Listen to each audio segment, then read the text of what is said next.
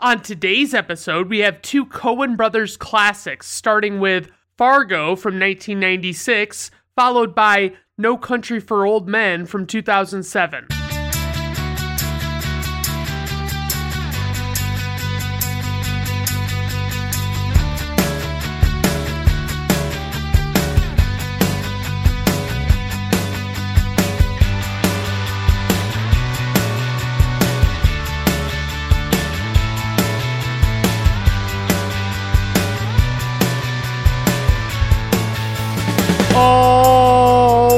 Right, everyone. Welcome to Brandon at Random Reviews. I am your host, Brandon Griffiths. Thank you for stopping by. I do appreciate it. Today on the show, like I said, we've got a couple of Coen Brothers movies, and I'm really excited to talk about them. But first, I did want to talk about what I value in terms of ratings and awards and things like that. I know I've probably talked about this before, but it just merits repeating. So, I usually go with internet ratings. I go with Letterboxd, IMDb, Rotten Tomatoes, things like that. All of those sites, they're user based ratings, and there's no power of the critics or anything like that, or giant committees that are getting together to rate a movie. It's just, I feel like it's a lot better to go that route and actually see what they have to say about these types of movies. I think that it's a little more reliable. Now, obviously, you can get it where it's been piled on, where a bunch of people give one movie that's pretty bad a bad rating, and it becomes seemingly like one of the worst movies of all time. And then on the opposite end, obviously, you can get people piling on and saying something is really good, and in reality, that movie is nothing special and it's just it's very unpleasant the way you can't really rely on anything. It's almost like it'd be nice if you had a person that you could identify with that was a user on those sites and just see what they rated movies and hope that you can trust them. But even then, you know that there'd be times where you didn't agree on things.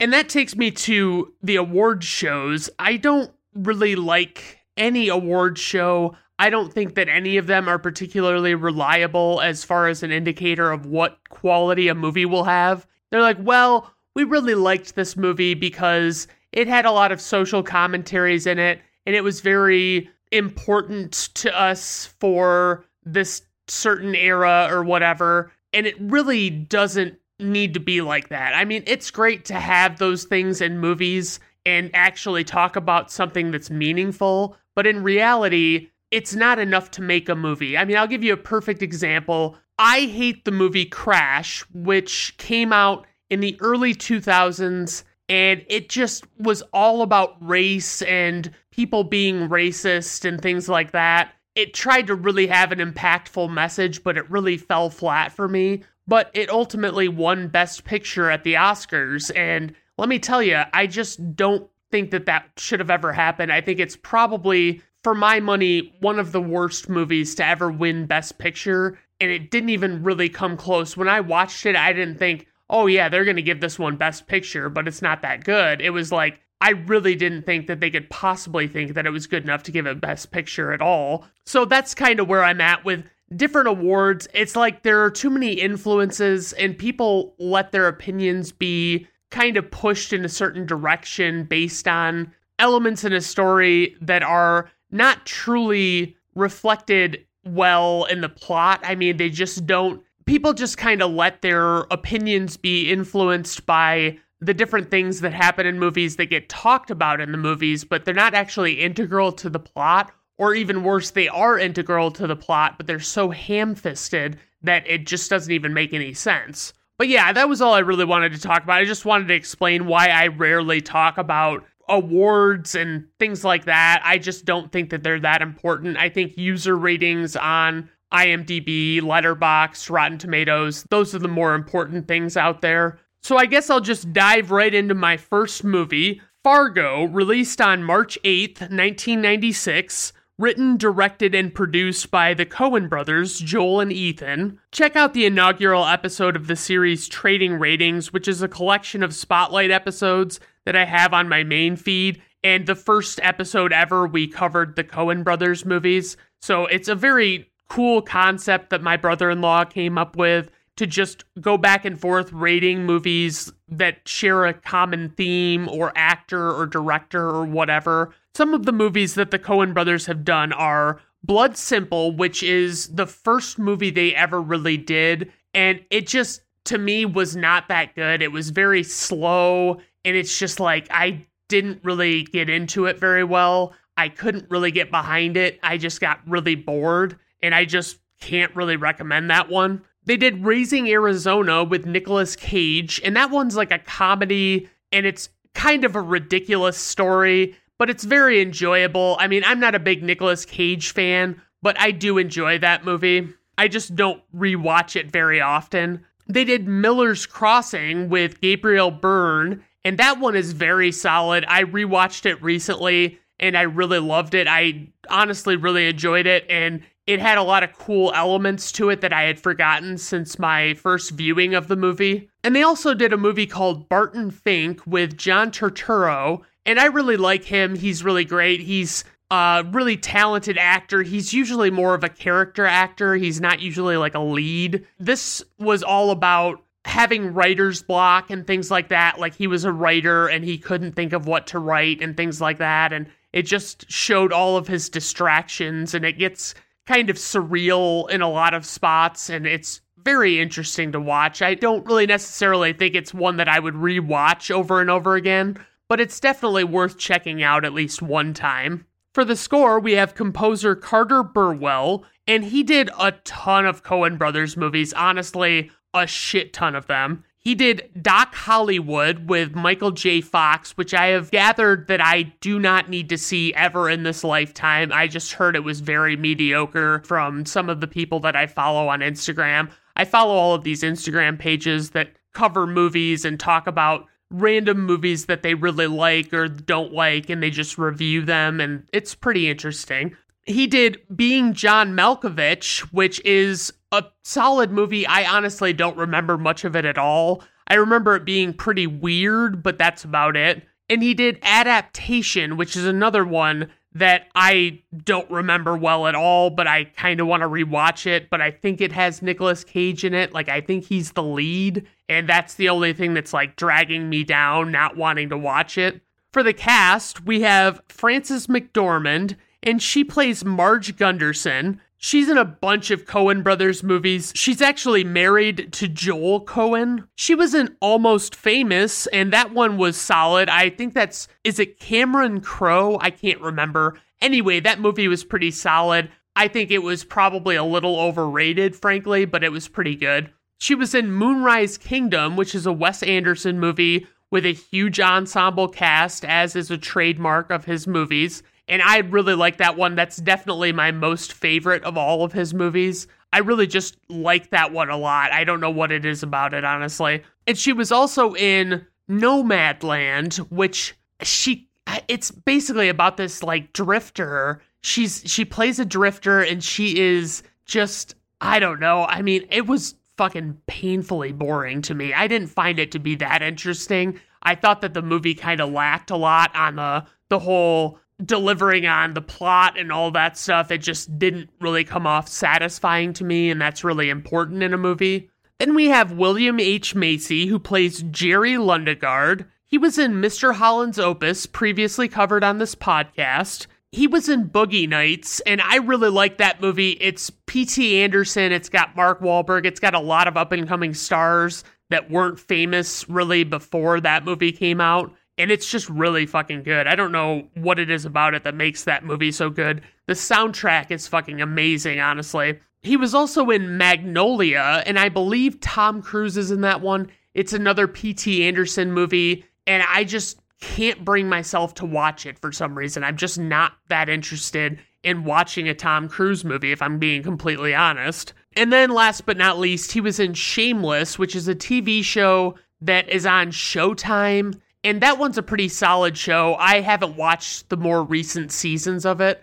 but it's a really cool show. It's about this just scumbag family, basically. They have this reputation. There's a bunch of kids. William H. Macy plays the dad, It's just really funny at times and it's very serious at times. I really like it a lot. Then we have Steve Buscemi, who plays Carl Showalter. He was in Reservoir Dogs, and that one is a great Quentin Tarantino movie. It was his first big movie. I mean, I really love it. I think it's fucking great. He's got this cool scene in it where he talks about not tipping waitresses because he doesn't think that tipping by default should be a thing and that it's just bullshit. And it's a really fucking great exchange of dialogue. He was in Airheads with Adam Sandler and Brendan Fraser, and that one's actually a pretty funny movie. It's kind of ridiculous, but it's very funny. They're just a bunch of guys in a rock band and they want to get their demo tape heard or whatever. So they go to this radio station and basically like take it over, and it's pretty entertaining. He's had a bunch of bit parts in other Adam Sandler movies. He's just been in a lot of them, and he always plays these small roles that it's like, oh wow, that's Steve Buscemi. What's he doing here?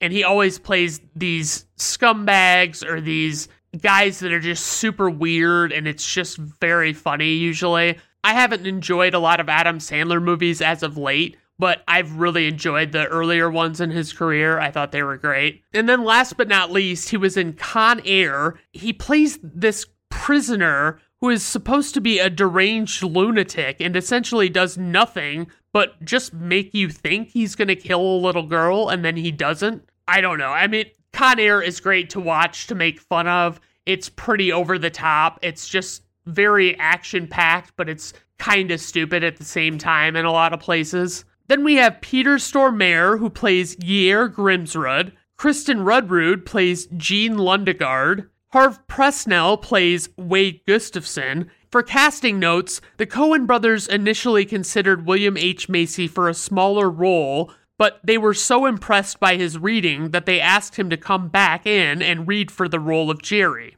Due to unforeseeable circumstances, Bill Pullman had to turn down the part of Jerry Lundegaard that went to William H. Macy. For the plot synopsis, a police officer in Minnesota investigates a car salesman when his plan falls apart as he plots to stage a kidnapping of his wife to collect the ransom. So, this is the pre movie disclaimer that comes up on screen before the movie actually starts, and it just says, This is a true story. The events depicted in this film took place in Minnesota in 1987. At the request of the survivors, the names have been changed. Out of respect for the dead, the rest has been told exactly as it occurred. The thing is, the disclaimer is actually apparently complete and utter bullshit, and the story is not even true at all. Like, it might be inspired by real events and things like that, but the overarching narrative of the story is not wholly true at all. All right, guys, let's just dive right into this fucking plot. I'm so excited. So, the music in this movie is so fucking well done. It entrances me pretty heavily. We get a lot of it in the opening scene and credits. We start off by watching a car hauling another car on a trailer across a desolate snowscape. The car arrives in Fargo, North Dakota, and Jerry Lundegaard, played by William H. Macy, is meeting with a couple of questionable criminal characters named Carl and Gaear at a small pub. Carl is played by Steve Buscemi and Gaear is played by Peter Stormare. Just to look at them, the two guys look like they're at best potentially not good people, especially Gaear. He just kind of gives off a vibe. Jerry is flustered when the men tell him he's an hour late and there was clearly a mix up with the agreed upon time from their mutual friend it's just such an awkward interaction. Jerry just looks so out of his league trying to get involved with these guys, and he's obviously very nervous about the whole thing. They argue about the terms of their deal, but Carl doesn't want to debate about when they'll get their ransom money for kidnapping Jerry's wife. Carl's doing most of the talking, and Gaear is there for support as they kind of gang up on Jerry. Jerry goes on to explain that his father in law will pay the ransom because he's well off, Jerry doesn't have the money to give to them just yet. And that would be a total rookie move if he had the money and actually gave it all to them before they did anything. I mean, I could understand giving some amount as a show of good faith or something.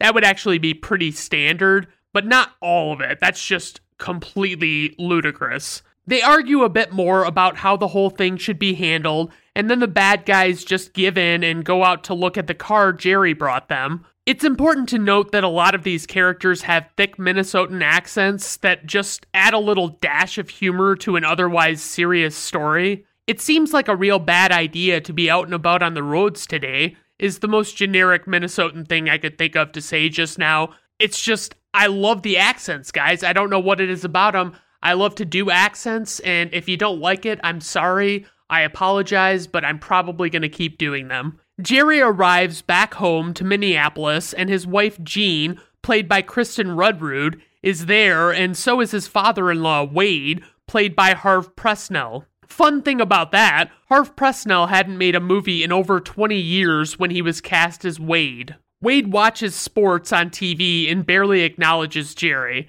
It's pretty clear that Wade loathes the very sight of Jerry, and every interaction they have seems to involve Wade not paying him any respect. They sit down to dinner as a family. They also have a kid named Scotty. When Scotty leaves to go hang out with his friends, Wade comments on what bad things he's probably going to do, and Jean dismisses the concern because Wade is kind of an ornery old man, and when people get to be his age, they always hate the younger generations and everything they do.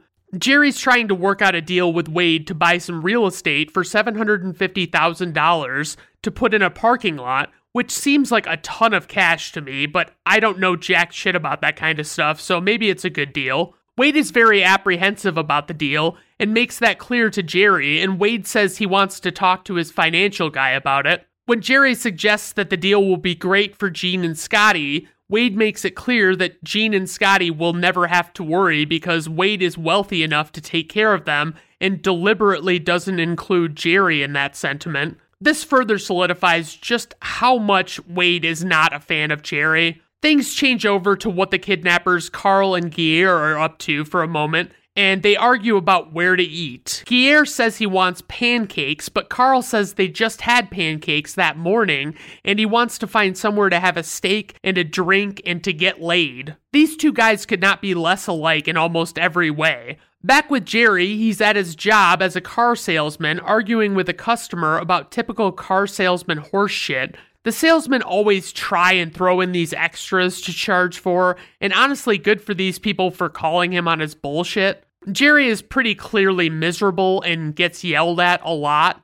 Like in this instance, he led the customers to believe this TruCoat, which I believe is supposed to be an undercarriage rust proofer, was optional, but then reveals that they put it on at the factory and he's going to charge them for it, even though he made it seem like they didn't have to get it or pay for it. Neat tidbit on that the scene where the couple tries to make a deal with Jerry is based on Ethan Coen's real life encounter with a car salesman. He said it's almost a verbatim transcript of my experience. Back with the kidnappers, they're at a motel fucking some hookers. I want to guess what the difference between a motel and a hotel is without looking it up. Is it that the doors to the rooms in motels are on the exterior of the building and hotels are on the interior connected by hallways? I don't fucking know. And oh no, the answer that Google gave me was so much less interesting than my assumption. It said that motels typically are smaller, have fewer amenities, and are located near motorways, whereas hotels are larger, they have more amenities, and are located more centrally in cities. Motel is actually just a merging of the words motor and hotel. But my thing is is I'm pretty sure that I've seen lots of hotels near motorways and not centrally located, so fuck off, Google. Then we jump back to the Lundegaards, and I gotta say, Jean's accent is the most ridiculous in this movie. Their son swears when he gets told he can't go out for hockey because of his grades, and they just have the most ridiculous reaction like, hey, watch that language there. Wade tells Jerry he's interested in the land deal and to come see him. Jerry goes and sees Shep Proudfoot, a mechanic at the car dealer where he works. Shep got Jerry in touch with the kidnappers and probably caused the mix up with what time Jerry and the kidnappers were supposed to meet in Fargo. It just seems like everybody Jerry talks to straight up doesn't want to talk to him and is very cold and they just plain don't like him. But Shep seems to already be especially like that with everybody, not just Jerry. Now that the land deal is potentially going through, Jerry wants to try and back out of the deal with the kidnappers. He asks Shep if he has an alternate number for the kidnappers since he can't seem to get a hold of them, and Shep says he doesn't have one. At one point, when Jerry mentions the two kidnappers, Shep also explicitly states that he only knew about and vouched for one of the men he met with. Back with the kidnappers, we're quickly learning that Carl is super chatty and Gaear is most definitely not, to the point that he seemingly deliberately avoids saying any more than he absolutely has to. We keep getting really brief glimpses of the kidnappers on the road on their way to go through with the kidnapping, interspersed with Jerry's runaround horseshit. Jean is at home and she sees one of the kidnappers come up on the back porch. He's in a ski mask and he breaks in by smashing the glass door with a crowbar. Fun little tidbit from my life experiences. Sliding glass doors typically use tempered glass panes, and they would actually be fairly hard to just break if you didn't know how to hit it. I actually used to work maintenance at an apartment complex, and me and my coworkers used to remove old glass doors. And after we put a new one in, we'd take a sledgehammer to the old one to more easily dispose of it. But if you just tried to quick break one, it was very difficult. Anywho, the other kidnapper comes in the front door. It's honestly a pretty fucking scary moment, even with being a little more familiar with these particular bad guys, and further knowing that this is a staged kidnapping. Jean makes a mad dash as they try and scoop her up, and she brings a corded phone into another room and closes and locks the door. It's awesome watching as she frantically tries to dial 911 and the kidnappers yank the cord from the other side of the door, pulling the phone out of her hands. Like, what on earth did Jean expect to happen in this moment? They break into the room and it looks a lot like Jean has escaped through the bathroom window, but Jean was actually hiding in the shower. So sneaky. Gaear, who dicks around in the medicine cabinet, happened to notice her in there while Carl was running out to catch her. She gets entangled in the curtain as she runs out of the shower and falls down the stairs and gets knocked unconscious, and we assume they just rounded her up and took her. But the first time I saw this, it seemed plausible that she was going to have died right there. With the way that she went down the stairs, it just looked like she could have honestly died. And that could have been an interesting twist on this kidnapping, with maybe having the kidnappers try and ransom her while concealing that she's dead. But I like what they actually did better with this movie. Back with Jerry, he's talking to Wade and Stan Grossman, who is Wade's financial guy, and he is played by Larry Brandon at Randomberg. Just kidding, it's Larry Brandenburg. He's someone you might have seen before. He's solid in a lot of small roles, but I didn't know him by name. I had to look him up. Turns out Wade and Stan thought Jerry was bringing the land deal to them only expecting a finder's fee, believing they would actually carry out the deal themselves in their minds. Jerry was expecting Wade to loan him the money and then Jerry could collect when it paid off and pay Wade back with interest. He wanted to get more money than a finder's fee from the deal. Stan and Wade explain that they are not a bank and they're not going to just lend Jerry $750,000 in hopes that he can pay it back. The deal really goes south, and Stan and Wade ask if they can move on the deal independently. We really just see Jerry losing left and right in this story, and nothing seems to go his way. I mean, Jerry should have at least seen if he could still get the finder's fee. It's not clear just how much financial trouble he's in, but it's safe to assume it's a lot. We get this really cool shot over the snow covered parking lot of Jerry walking to his car. He scrapes his icy windshield in a rage before he goes home, and it's honestly a pretty great scene. He gets to the house, obviously knowing that the kidnapping might have already happened as planned, and clearly it did as he sees the mess the house was left in. They probably didn't plan for this big of a mess, to be fair, but that's about it. I mean, you gotta expect a little bit of a mess. Jerry starts rehearsing a phone call to Wade about Jean having been kidnapped. It's a super nice touch. It feels so realistic to me. I could see actually doing that, kind of getting your mind right and your story straight before trying to tell somebody what happened when you know it's not really as you present it to them. The kidnappers are driving through Brainerd, Minnesota, with Jean wrapped up in the back seat all of a sudden they're getting pulled over on this road out in the middle of nowhere. Truthfully, Gaear has got to be one of the creepiest looking guys I've ever seen, and Carl is no prize, obviously. He's just kind of funny looking, just in a general kind of way. Carl assumes they're being pulled over because he forgot to put the temporary tabs on the car, and that seems like a very not smart move considering all cops need is an excuse to pull you over, and there are usually already a million of those. Carl tries to handle the cop by giving him a not so subtle bribe. He does this by showing him his ID in his wallet, but with multiple visible bills hanging out of it. The officer doesn't like this, not one bit.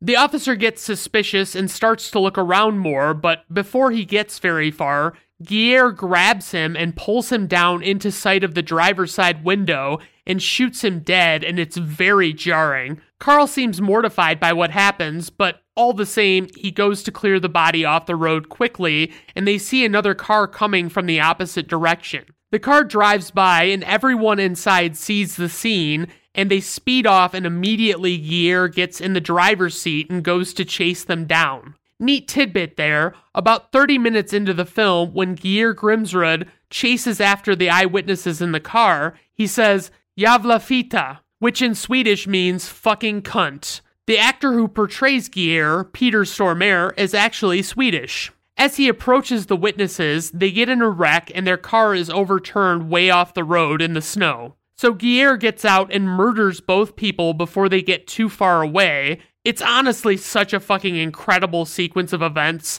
In a very short span of time, Gaear really proves to be the psychopath that we expect him to be. Then we meet the Gundersons, who are awakened by a call about the shooting. Marge, played by Frances McDormand, is the police chief, and she's pregnant, and this pregnancy is only referenced a couple of times after we meet her, it doesn't really become a big plot point at all. It's not like she goes into labor at the climax of the movie or something. Her husband, Norm, played by John Carroll Lynch, occupies his time by painting pictures of nature, trying to get the paintings made into official US stamps. John Carroll Lynch is such an underrated character actor. I especially liked him in the movie Zodiac. Definitely check that one out if you get a chance. Marge goes to the scene of the shooting in Brainerd, where Gaear killed those people after getting pulled over. Fellow officer Lou is on the scene, and Marge gives her initial assessment of the events that likely unfolded where the people in the car who witnessed the crime were killed.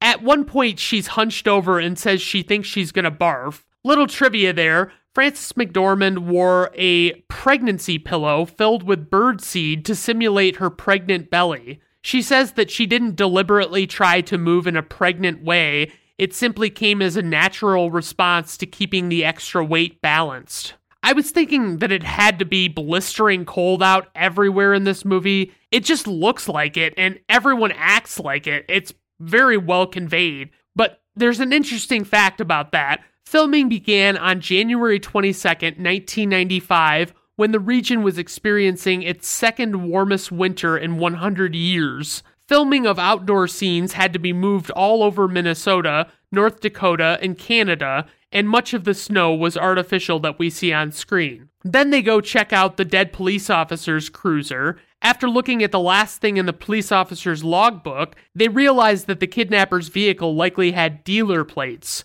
But before they figure that out, we get this hilarious back and forth between Marge and Lou where he doesn't figure out that they're dealer plate numbers right away. Marge tells this joke that I absolutely love, and it goes, Did you ever hear the one about a guy who couldn't afford personalized plates, so he went and changed his name to J3L2404? Back with Jerry, Wade, and Stan, they're discussing how to handle the kidnapping and how they can get Jean back safe. Wade wants to call the police, but Jerry says they said not to involve the police. They were very specific about that. And that's tough. Like, should you really not involve the police if kidnappers specifically say not to do so? It's kind of a tough call. I mean, you'd have to think that the police could help, but if they tell you not to, it's like, fuck. I mean, they're going to be that much more pissed if things go awry. They talk about how much to give for ransom for a bit. It's pretty clear that no one values Jerry's opinion on anything, even if there are some things they need to believe him about, like what the kidnapper's demands are. Jerry says he's waiting on the kidnappers to call him with instructions, and actually, I'm surprised to see Jerry keep the story going and not get caught in his lies at any point. That seems very inevitable in this movie. Like, you just think that they're going to catch him lying about it, but they don't. Then we see the kidnappers arrive at their safe house on the lake. Jean tries to escape, but she's tied up and blindfolded, so she doesn't get far. And Carl cracks up at how stupid she looks, but Gaear is completely stone faced, of course, because Gaear is kind of a fucking psychopath. Marge interviews a couple of girls. I think they're the hookers the kidnappers had sex with in the motel. And I've never paid for sex, but I don't think I'd be willing to cough up any cash for these girls just to paint a little picture. Marge's expression while talking to these girls is fucking hilarious. She clearly thinks they're a couple of dingbats, you know? But she's just letting them carry on about everything that happened. We really just get brief glimpses of what's going on with the characters a little bit at a time for much of the movie. Marge gets a call from an old high school friend who saw her on TV talking about the murders in Brainerd. At work, Jerry gets a call from Carl, the kidnapper. Carl tells Jerry about the murders and how they want more money because of all the trouble they've had. And it's like, yeah, it seems like those are all totally Jerry's fault, Carl. Jerry gets another call from a loan company wanting the serial number for the car he stole from the dealership, and they're threatening legal action especially since Jerry's giving them his famous salesman bullshit runaround. Marge is given the info on all the calls the kidnappers made to the Twin Cities while at the motel. Wade, Jerry, and Stan are trying to make a plan. Wade says he doesn't want Jerry to handle this. He says, With all due respect, I don't want you mucking this up. Jerry immediately says my favorite repeated line of the movie, which is, The heck do you mean? And he just says it like you know exactly what the fuck they mean. You're just saying it like you're offended that he would suggest that. Marge gets a hotel in Minneapolis and gets ready to talk to Shep Proudfoot at the shop at the car dealership where Jerry works. Carl comes to this parking lot and steals the license plate off a car and has a little run in with the booth operator because Carl didn't feel like he should have to pay for just getting in and out of the parking lot, but that's usually not a thing. I've heard of it happening, there's certain policies at certain parking ramps that allow you to not have to pay for a very short span of time, but it's like, yeah, dude, you're gonna have to fucking pay the minimum whatever. Marge is grilling Shep. She tells him about the calls she wants to know about. She points out that his story doesn't make sense and it's a violation of his parole to associate with criminals. Marge then goes and talks to Jerry and wants to know about the missing vehicle. She then leaves, and Jerry tries calling Shep, but he can't find him because it seems like the threat of police action on Shep was just a little too much for him. Marge and an old friend who called her meet at a restaurant. Marge is uneasy with this guy's weird way of reaching out, but she goes along with it. His energy is very unsettling. He's just a little bit creepy. Okay, a lot of bit creepy. They have a very uncomfortable conversation, and we find out this guy's wife died and he's still very broken up about it. Marge is visibly uneasy the whole time, but is trying to be nice about everything. He keeps telling Marge that she's such a super lady. The guy tries to make a move to sit on Marge's side of the booth with her, but she shuts him down and insists that he move back to his original seat. It's just such an awkward little lunch date that they have. This whole sequence just adds a little humor to the movie and seemingly has no bearing on anything else at all. Fun fact the Coen brothers wrote the scene at the restaurant with Mike to develop Marge's character outside of the case or her marriage. But it actually might have been cool if she learned something from Mike that she wouldn't have otherwise learned if she hadn't met with him, just to further the plot of the movie. We later find out this guy Mike was not married to the woman he talked about, but that he was obsessed with her. Marge's friend tells her all about it. We then see Shep come and beat the shit out of Carl for causing him problems. He straight up chokes Carl with his belt. He's really going full on fucking rage in this moment. Carl rushes to tell Jerry about hurrying up and making the exchange of the money and getting everything done. Wade listens to the call and goes to beat Jerry to the punch, and this is clearly not something Jerry is on board with, and he knows Carl won't care for it either. Wade has a gun and has the intention of probably killing Carl if he has to. Carl is fed up that they didn't stick to his instructions when he sees Wade, who is some guy he doesn't know at all, and promptly shoots Wade dead in the empty parking lot where they meet. Carl takes a shot in the neck, but he survives. He has to leave while holding his hand to his neck and bleeding all over the place, and basically, he just yells at the person at the booth to let him go. Jerry arrives shortly thereafter and finds Wade dead on the ground and presumably goes to hide his body. An officer comes and takes a statement from some weird old guy, and this dude is a fucking trip. The old guy says he was tending bar somewhere and he had a run in with someone who was seemingly taking credit for the murders in Brainerd and was speaking very threateningly, but also mentioned that he was going crazy up at the lake multiple times. This establishes a likely location for the kidnapper's hideout for the police. It also establishes that it must have been Carl that had the run in with the bartender because it's very Carl to act like that and shoot off at the mouth about things that he shouldn't talk about, and it's just decidedly not a Gaear thing to do in any way. Carl tries to bury some of the ransom money for himself near the side of the road somewhere. Marge comes back to see Jerry, but he tries to get her to go away, and the stress is all over Jerry's face at this point. Marge presses him about the missing vehicle. She wants to know about their inventory process, and Jerry insists that it's not the dealership's car, but it obviously is. Then, when Marge asks to speak with Wade, who owns the dealership, Jerry huffs and puffs and says he'll do a lot count right then and there. He leaves and then goes and flees the interview in his car, and Marge sees him leave. Carl arrives at the safe house on the lake to find out that Gaear has killed Jean for whatever reason. They argue about how they're dividing their take from the kidnapping. Basically, Carl's point of contention is that with all he's been through with this kidnapping, he deserves to just have the car, but Gaear says that Carl needs to pay him for half of the car, and that would be basically splitting it down the middle. As Carl leaves, Gaear cuts him down with an axe because Carl just decided he was going to take the car anyway, and that was never really agreed to. Gaear didn't realize that on top of this, Carl stole a lot of the money and stashed it on the side of the road, and we never find out what happened to that extra money Carl hid. Marge is driving around the lake trying to find the safe house, and she sees the missing vehicle. She excitedly calls for backup and walks up to the house. You can hear some kind of machinery running, but you don't initially know what it is for sure. It seems like it might be a saw or something. She walks out to the back of the house and sees Gaear putting something into a wood chipper. Blood is coming out the other side of the wood chipper opposite him. Marge gets closer and sees Gaear putting body parts in the wood chipper and she identifies herself and he tries to run, but she shoots him in the leg some way across the frozen lake, which immobilizes him and she arrests him. Fun fact the wood chipper used in the movie is now on display at the Fargo Moorhead Visitors Center. With Gaear in the back of the cruiser, Marge briefly runs through what all happened. She points out that it was all for a little money, and she just can't believe it. Some other officers come to a motel to get Jerry, and he tries to escape out the bathroom window, but ultimately doesn't even make it outside. Jerry's an emotional wreck as they catch him and arrest him, and realistically, it makes sense that he's not in a good headspace.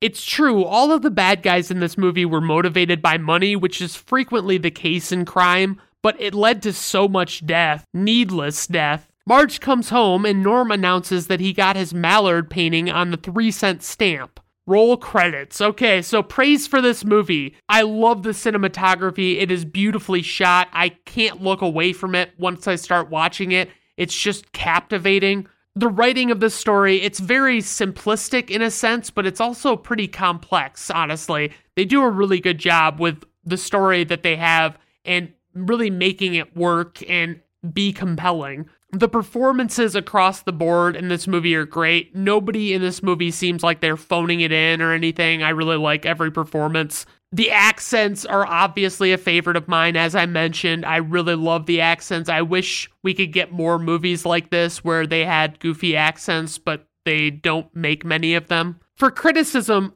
I want more, but I don't know if I wanted enough to watch the TV show that came out in the last few years. I just don't know that I'm that into it. For trivia, the actors used a book called How to Talk Minnesotan to help with their accents, you know. Gaear Grimsrud, played by Peter Stormare, has 18 lines of dialogue in the entire movie and never says more than a complete sentence at a time. By comparison, Carl Showalter, played by Steve Buscemi, has over 150 lines of dialogue. Even though the movie takes place mostly in Brainerd, Minnesota, the Coen brothers decided to call the movie Fargo, which is in North Dakota, just because they liked the sound of it for a title better than Brainerd, which was quote unquote not cool enough. Fargo is where Jerry Lundegaard meets the two men he hires to kidnap his wife. The snowplow that drives past the motel at the end of the film was not part of the script. Signs in the area warned motorists not to drive through due to filming, but a state employee ignored the signs. William H. Macy stated in an interview that despite evidence to the contrary, he did hardly any ad libbing at all. Most of his characters' stuttering mannerisms were written in the script exactly the way he does them in the film. William H. Macy was doodling between takes, and the Coen brothers decided to use it for a scene. Three weeks into shooting, Joel Coen and Ethan Coen revealed to their cast and crew that this was not, in fact, based on a true story. None of the movie scenes, either interior or exterior, were actually filmed in Fargo. The bar exterior shown at the beginning of the movie is located in northeast Minneapolis. The trademark Minnesotan yeah appears 179 times in the script. Fargo was chosen for preservation in the National Film Registry by the Library of Congress in 2006. Okay, so on to info and ratings. Runtime 98 minutes. This movie is rated R by the Motion Picture Association of America. Budget 7 million. Opening weekend 730.2 thousand. Worldwide gross 60.6 million. IMDb rating 8.1. Rotten Tomato critic score 94%. Rotten Tomato audience score 93%. Personal rating 5 out of 5 stars. And a little tidbit Siskel and Ebert gave the film two thumbs up and said it was one of the best films they had ever seen. Okay, so moving on to No Country for Old Men, released on November 9th, 2007, written, directed, and produced by the Coen brothers. They also made The Big Lebowski, which is a very solid comedy. I really love that movie. John Goodman is fucking priceless in it. They did Oh Brother, Where Art Thou, which is a solid one too. It's a little more musical than most of their movies, but I really like it. And they also did Burn After Reading, which is a great comedy too. I really like it. It's it's like a satire of spy thrillers and it's really fun. It's a great time. Obviously check it out if you haven't already. This is based on the book No Country for Old Men by Cormac McCarthy also produced by Scott Rudin, who has been fucking producer on a ton of movies. He did The Truman Show, which I never really got the hype behind, but it was a very popular movie. He did The Royal Tenenbaums, which is a Wes Anderson movie, and it's got a huge ensemble cast, as always, with those movies. And I really like that one. It's not as good as Moonrise Kingdom, but it's fucking great. He did Revolutionary Road with Leonardo DiCaprio and Kate Winslet, and they were reuniting for the first time in that movie since Titanic. And last but not least, he did The Girl with the Dragon Tattoo, the 2011 remake. I really fucking loved that one too. It was honestly great. I thought everybody did a fucking stupendous job in that movie. For the score, we have composer Carter Burwell again. He did In Bruges, which I absolutely adore. It's a great movie. It's about these two hitmen that go into hiding in Bruges, I think it's Belgium, and I really fucking love it. It's a really funny concept. He did the Twilight Saga, and I can't really say many good things about the Twilight Saga. I think the movies are kind of stupid. He did Legend with Tom Hardy, and that movie is not one I've ever seen. My brother in law, Dan, talked about it with me on the Trading Ratings episode on Tom Hardy, and I honestly don't know that I'm ever going to check it out based on what little I have to go on. And last but not least, he did The Banshees of Inisherin, and I don't really know. I didn't really hear anything about this movie, but I just started seeing people give rave reviews to it and talk about how great it was. And it's reuniting Colin Farrell and Brendan Gleeson from being in in Bruges, and I really fucking want to see it, honestly. For the cast, we have Tommy Lee Jones, who plays Sheriff Ed Tom Bell. He was in The Fugitive, previously covered on this podcast, or soon to be covered on this podcast. Fuck if I know. He did the Men in Black movies, and those were pretty decent. I don't know. I mean, I didn't see the third one, and the second one sucked, so I don't know that I would be that excited to watch any more of them. He was in Double Jeopardy with Ashley Judd, and that one's a solid one. I've talked about it before. It's a great thriller. It's a cool concept for a movie. It's pretty well done. And last but not least, he was in Batman Forever, previously covered on this podcast, or I guess maybe soon to be covered on this podcast. I've already recorded the episode. I just don't know when it's coming out, guys. I'm sorry. My schedule is very fluid with these podcast episodes. I don't ever know when they're going to come out. Javier Bardem plays Anton Chigurh. He was in Skyfall, and that's a James Bond movie with Daniel Craig, and he plays the villain in that movie. And honestly, I really like that one, but it's honestly because there's a lot of fan service in it. I don't know that it's actually that good of a movie. He was in Dune, the new one, and they're apparently making a second one. I'm excited for that. I liked the original. I just need to rewatch it because it's been a while since I sat down and watched it. And then Javier Bardem was in this movie called Mother, which I covered on my blog, and I really didn't like Mother. I thought it was a really fucking bad movie. Josh Brolin plays Llewellyn Moss, and he played Thanos in the Marvel movies, and he was honestly great. I mean, he was very convincing as Thanos, very true to the comic books, in my opinion. He was in Inherent Vice, which is a P.T. Anderson movie. And I don't know. I just, some P.T. Anderson movies just don't turn me on, and that's it. I don't know what to say about it. I really wanted to like the movie a lot. It had Joaquin Phoenix and Josh Brolin, for Christ's sake. I really like those two actors, but I don't know what it was about it. I just couldn't get into it. He was in Sin City, A Dame to Kill For, which is an inferior sequel to the original Sin City. And I honestly can't condone checking that out. It's not that good. And then last but not least, he was in Milk, and that's the biopic on Harvey Milk, the gay rights activist, I want to say, is what I would call him. I, I don't I never saw the movie because I hadn't heard of Harvey Milk when that movie came out, and some fucking reviewer spoiled the fucking ending for me because I'm like, I didn't fucking know what happened to that guy. You know what I mean? Like, I, I couldn't even have told you. Then we have Woody Harrelson, who plays Carson Wells, and he was in the TV show Cheers, which ran for like 11 seasons, and it's a pretty great show. I haven't watched much of it, but what I've seen has been good. He was in Indecent Proposal with Demi Moore and I think it's Robert Redford. That one is, it's not a great movie to me. I don't know what's so great about it. I mean, it's basically like Robert Redford wants to pay Woody Harrelson to be able to have like a night with his wife or something. It's just not very good. He was in White Men Can't Jump, which also featured Wesley Snipes, and I really liked that one. I haven't seen it in a good 25 years, but I don't know. Seems like it was good.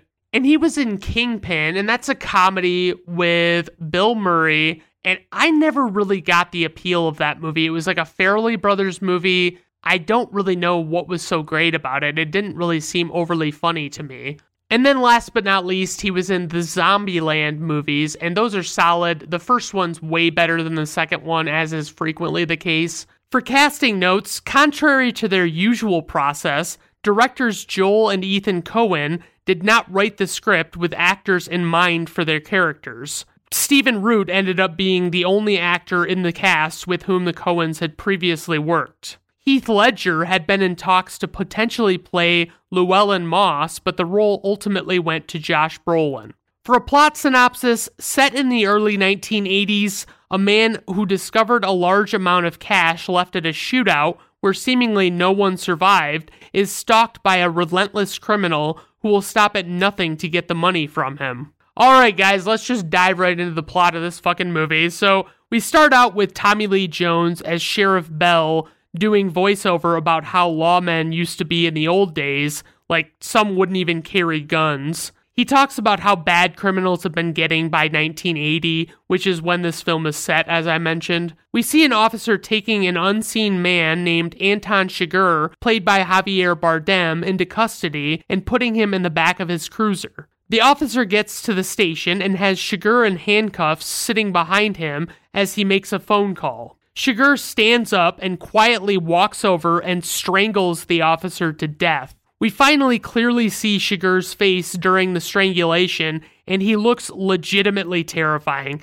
This guy kinda looks like the son of Sam killer mugshot mixed with a retired 60s football player. That's the best way I could really describe it, like a, a linebacker or something. Like he looks like one of those scary big old guys in old football footage. He leaves the officer on the floor and goes to clean himself up and then we get Chigurh driving a police cruiser where he pulls someone over and walks up carrying what is called a captive bolt pistol and an air tank. A captive bolt pistol is commonly used to stun cows before slaughter without the risk of flying bullets. A nail gun is used for the sound effect of the weapon in this film. I can't stress enough how much more terrifying a captive bolt pistol is to kill people than a regular pistol. It's just so much more up close and personal. Chigurh asks the driver he pulled over to step out of the car, and he promptly kills him with the device and takes his car. We see Llewellyn Moss, played by Josh Brolin, hunting on the desert plains,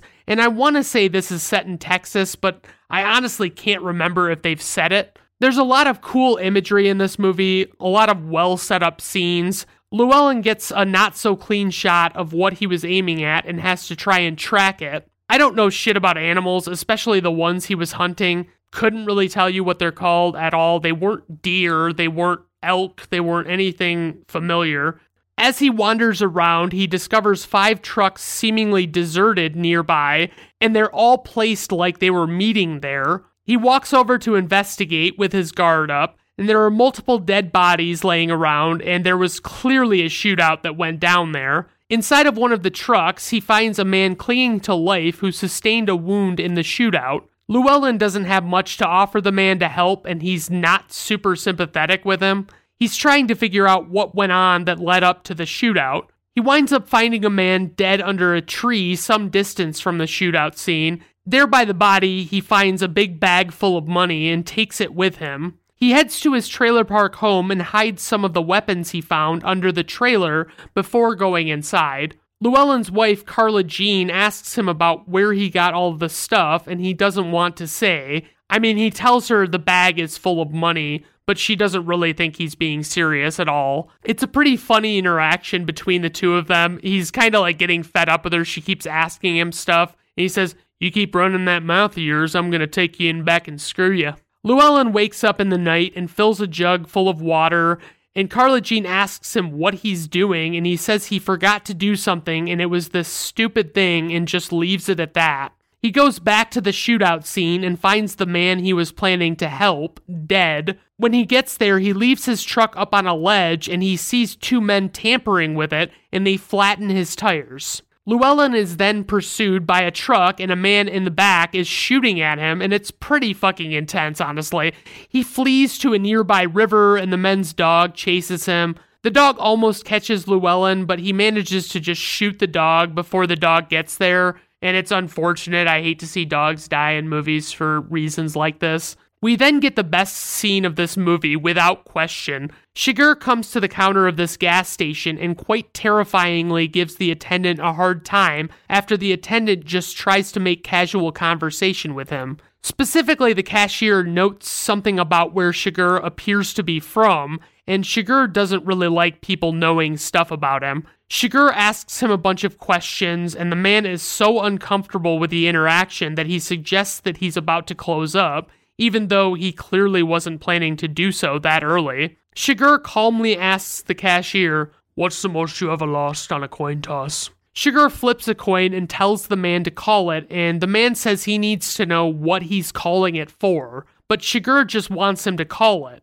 Chigurh is basically suggesting that the flip is between life or death for this cashier without coming out and saying it. But the terrified attendant wins the coin toss, and Chigurh tells him to keep the coin because it's now his lucky coin. Chigurh leaves, and it is just the most fucking tense scene you could possibly ask for. It's so uncomfortable. It's fucking wild. You could have cut that scene from the movie and you would have maybe lost very little in the storytelling, but it's scenes like that that make good movies great. It was mostly just further establishing what a psycho Chigurh is, to be clear. Llewellyn is sending Carla Jean off to stay with her mom, anticipating investigation by the police or by criminals wanting the money that he has that belongs to them. Chigurh is out with a couple of guys at the shootout site. We find out that there is some kind of tracking device in the bag of money Llewellyn has, but the tracker used to find the transponder is not picking anything up yet, and it has to be fairly close to do so. Chigurh kills the two men who came with him very callously, and we finally meet Sheriff Bell on screen almost a half an hour in, which is the Coens' MO. See the 1996 film Fargo, previously covered on this podcast. Bell and a deputy named Wendell investigate a car that is on fire. Bell figures this car as one of many car swaps a criminal on the run has made. Bell recognizes Llewellyn's truck as he approaches the crime scene with Wendell on horseback. Bell is very reserved and calm while looking around, but he seems very disturbed by what he sees. They take assessment of the scene and develop some theories about what motivated the shooting. Wendell suggests that there may not have been any money involved with all the drugs, but the sheriff doesn't really buy that. Chigurh breaks into Llewellyn's mobile home and looks around a bit and finds a phone bill. He creepily drinks a glass jug of milk and just sits on the couch. I've never liked drinking milk straight up. I don't really give a shit what percentage of fat it is. It doesn't matter to me. It's all fucking gross. I only like it with like cookies or brownies or in my cereal, but not just to drink straight. I don't like it at all. Then Chigurh goes up to the front office of the trailer park and Chigurh grills the woman at the front desk about where Llewellyn works, and she refuses to give the information out to him, and Chigurh leaves. Llewellyn puts Carla Jean on a bus to her mother's, and he's gonna borrow someone's car after what happened to his truck. Carla Jean is understandably worried, especially with Llewellyn not sharing anything about what's going on. Bell and Wendell then arrive at Llewellyn's trailer and see that the deadbolt was blown in, which they don't realize was done by Chigurh's captive bolt pistol. They assume it might have been done by a gun, I guess. I that would be the assumption. They look around inside and find the blown out lock and the glass jug of milk still sweating on the coffee table, and they realize they just missed their man. Llewellyn checks into a roadside motel and he starts going to work on whatever he's planning to do. He opens up an air vent, he cuts the string from the curtains, he hides the bag of money in the duct the vent was covering. Chigurh tries calling the different numbers on Llewellyn's phone bill to see if he can get a lead to no avail. I love that we get all points of view in this movie so evenly throughout. The cops, Llewellyn, and Chigurh, all necessary to the story. As Llewellyn approaches his motel in a taxi, he gets spooked that someone might be there and asks to be taken elsewhere. Wendell comes to tell Bell they didn't find a bullet in the body where they expected to. Bell says this doesn't make sense, like the guy wouldn't have shot somebody and then gone rooting around in the wound to fish out the bullet. Llewellyn goes and buys a shotgun and saws off the barrel, apparently trying to plan for a potential run in. He gets a second motel room, and you don't really know why yet, but he specifically wants one close to his current room, but on the other side of the building. Suddenly, Chigurh is driving nearby and his tracker starts beeping, and you just know shit's about to go down. The tracker only beeps repeatedly, and it beeps more rapidly as it gets closer to the transponder. Meanwhile, Llewellyn is in the second room as Chigurh comes into the first room and looks around. It's very exciting to watch since Chigurh is so terrifying and Llewellyn is in over his head in this whole deal, and it's like he really only partially realizes how bad things might get for him. Llewellyn uses a curtain rod and a makeshift hook using a hanger to retrieve the money. Chigurh just willfully kills anyone and everyone he feels so inclined to. Like he goes to kill this guy in a random hotel room and he just psychotically aims at him and pulls the curtain closed on the shower to reduce spatter, and it's pretty fucking cool. He opens the vent and can see where someone dragged something the length of the vent, and he knows it was the money, clearly. Elsewhere, we see Woody Harrelson as Carson Wells. He meets with a man played by Stephen Root who asks him what he knows about Anton Chigurh. The man wants to know what Wells thinks of Chigurh, and he obviously makes him sound pretty fucking bad. He wants Wells to track Chigurh down, but I must have missed what stake this man has in this story. We don't really even learn the guy's name, but I guess it doesn't really matter. We see Llewellyn check into another hotel elsewhere, and I gotta say, I think Brolin's performance is overshadowed by Javier Bardem in this movie. He doesn't really get enough credit, in my opinion. Josh Brolin is spectacular in most things. Llewellyn finds the transponder hidden in the money, and he goes to call the front desk, but there's no answer. He's on edge and gets set up with the sawed off shotgun on the bed pointing at the door. You can see someone has come, and you can see the shadow of a man's feet below the door. Chigurh blows the lock, and Llewellyn shoots once and flees. Llewellyn jumps in a random truck and tells the man driving that he's not going to hurt him, but Chigurh almost immediately shoots the innocent driver multiple times from a distance. Mind you, we're about an hour in, and Llewellyn is already having a big run in with Chigurh like this, and Chigurh has the upper hand the entire time. Llewellyn tries to drive the truck with the dead man in the driver's seat, and there is a hail of gunfire coming at him.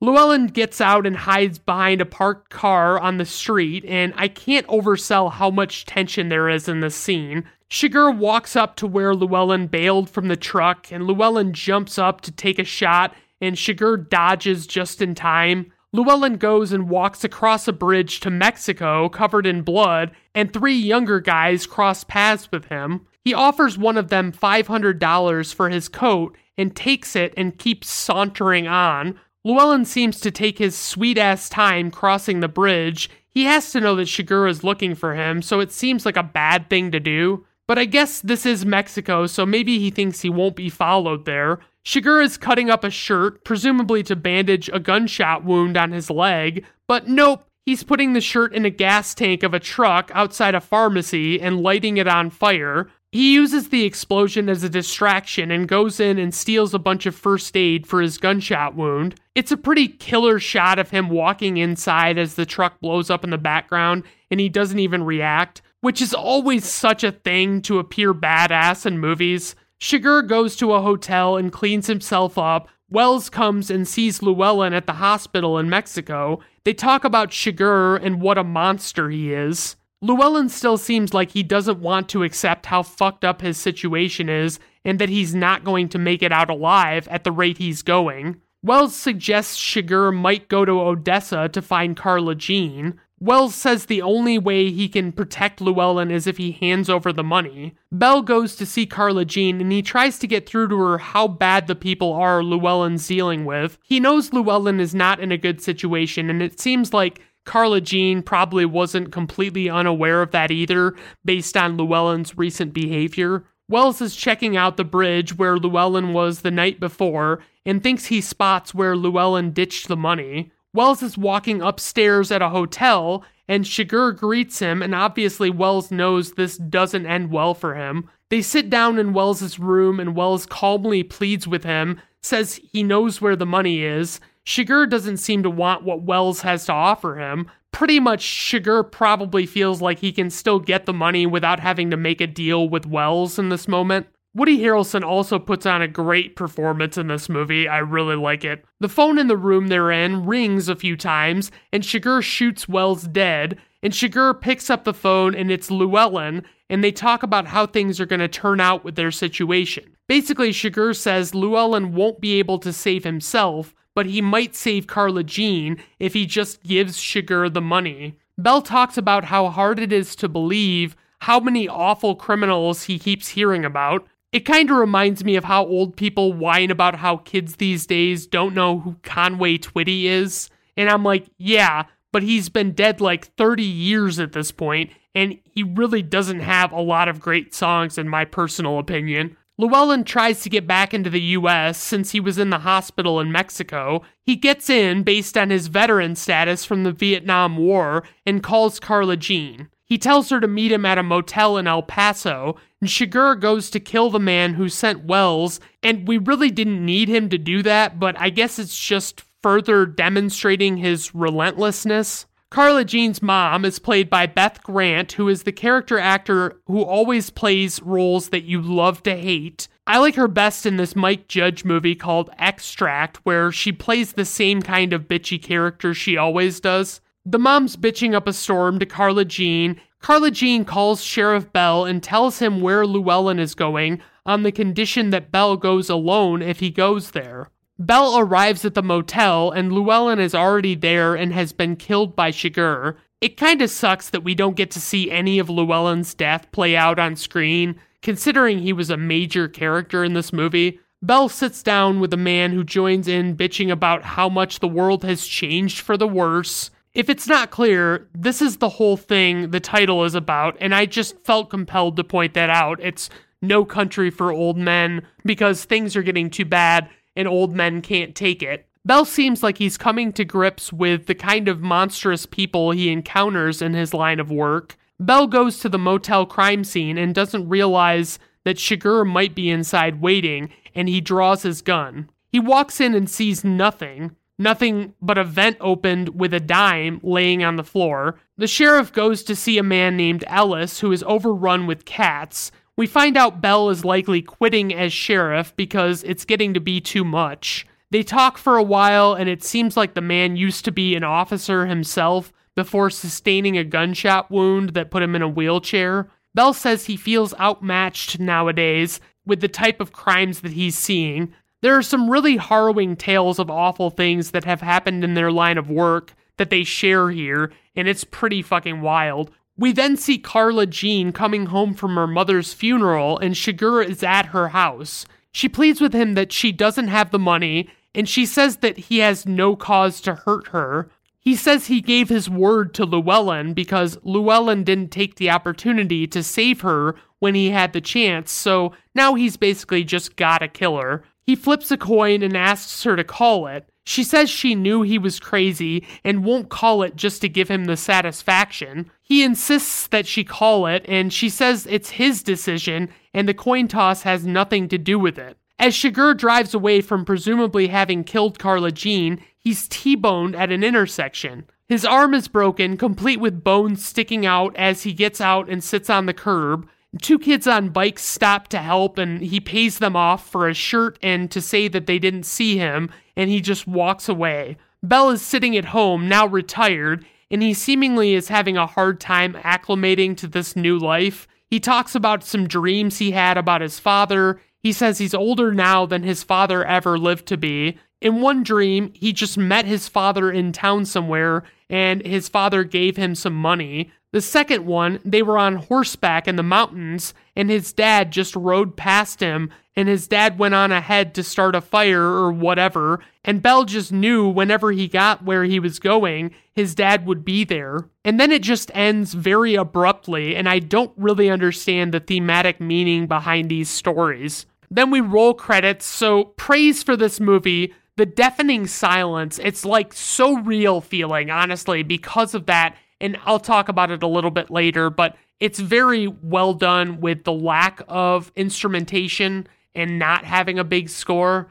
The performances in this movie are top notch. Honestly, everybody on screen does an amazing job. I do like the somehow simple story that we have here. It's kind of just very basic, but it's very good, honestly. It's very well done. For criticism, the ending is unsatisfying, and I didn't really know what it meant, and I don't really like that. It's honestly like a big gripe of mine for this movie from the first time I saw it, but I've grown to like the rest of the movie more. I just don't get the ending, honestly. So, for trivia, the Coens' writing was mostly faithful to the source material, with a few changes, including the change in focus from Sheriff Bell as a primary viewpoint. The script is noted for its minimal use of dialogue. Composer Carter Burwell's score consists of only 16 minutes of music, and I'm honestly surprised that there was even that much. An unforeseen expense for the film was the makeup department buying expensive fake blood at $800 a gallon. Joel Coen realized why they were spending so much when it came time to film the scene where Llewellyn, played by Josh Brolin, stumbles across the aftermath of a shootout with lots of extras lying around dead in the dust. Ordinary fake blood made with sugar would have meant the extras would have been crawling with bugs and ants, while the insects had no interest in the expensive stuff. According to a January 2018 article in Business Insider, a group of psychiatrists studied 400 movies and identified 126 psychopathic characters. They chose Javier Bardem's portrayal of Anton Chigurh as the most clinically accurate portrayal of a psychopath. In the novel, Sheriff Bell says of dope dealers, here a while back in San Antonio, they shot and killed a federal judge. Cormac McCarthy set the story in 1980. In 1979, the federal judge John Howland Wood was shot and killed in San Antonio by Texas freelance contract killer Charles Harrelson, father of Woody Harrelson, who played Carson Wells in this movie. When directors Joel and Ethan Coen approached Javier Bardem about playing Chigurh, he said, I don't drive, I speak bad English, and I hate violence. The Coens responded, That's why we called you. Bardem said he took the role because his dream was to be in a Coen Brothers film. The case that held the money in this film was the same case that was also used for the same purpose in Fargo, previously covered on this podcast. Despite receiving top billing, Tommy Lee Jones had the least amount of screen time of the three main characters. As it was a very tight production, the Coens only shot 250,000 feet of film. Most productions shoot between 700,000 and a million feet. In April of 2010, Paramount Pictures was forced to pay Tommy Lee Jones a $15 million bonus when an arbitrator found that the studio's lawyers had made an error drafting Jones's deal to appear in the film. Contrary to most successful films made from books, much of the film's action is taken word for word from Cormac McCarthy's novel and occurs in the same order, for instance, Bell's final speech in the film is on the final page of the book. However, unusually for Joel and Ethan Coen, usually known for their extremely loquacious characters, I think that's the word, loquacious, they decreased the amount of dialogue found in the book substantially in some scenes. In the book, Llewellyn and Carla Jean are 36 and 19, respectively, having been married for three years. The same gas station where Javier Bardem's character flips a coin and tells the gas station attendant to call it was also used in the film Red Dawn from 1984. Little IMDb nugget here. Anton Chigurh and Llewellyn Moss are seen dressing injuries a total of five times in the movie. Five is also the number of locks that Chigurh breaks in the movie. Wow. Yep. Okay, that's. I'm sure that they were like very conscious of what they were doing with that. Okay, so on to info and ratings. We have a runtime of 122 minutes. This movie is rated R by the Motion Picture Association of America. Budget 25 million. Opening weekend 1.2 million. Worldwide gross 171.6 million. IMDb rating 8.2. Rotten Tomato critics score 93%. Rotten Tomato audience score 86%. Personal rating 4.5 out of 5 stars. I really like this one. It's just that fucking ending, man. That took it down a whole half a star. Damn. Okay, guys, so I hope you enjoyed the episode today. Obviously, reach out to me if you have any requests or suggestions or anything like that, and I might entertain them. All right, everyone. Well, have a good rest of your day. Bye now.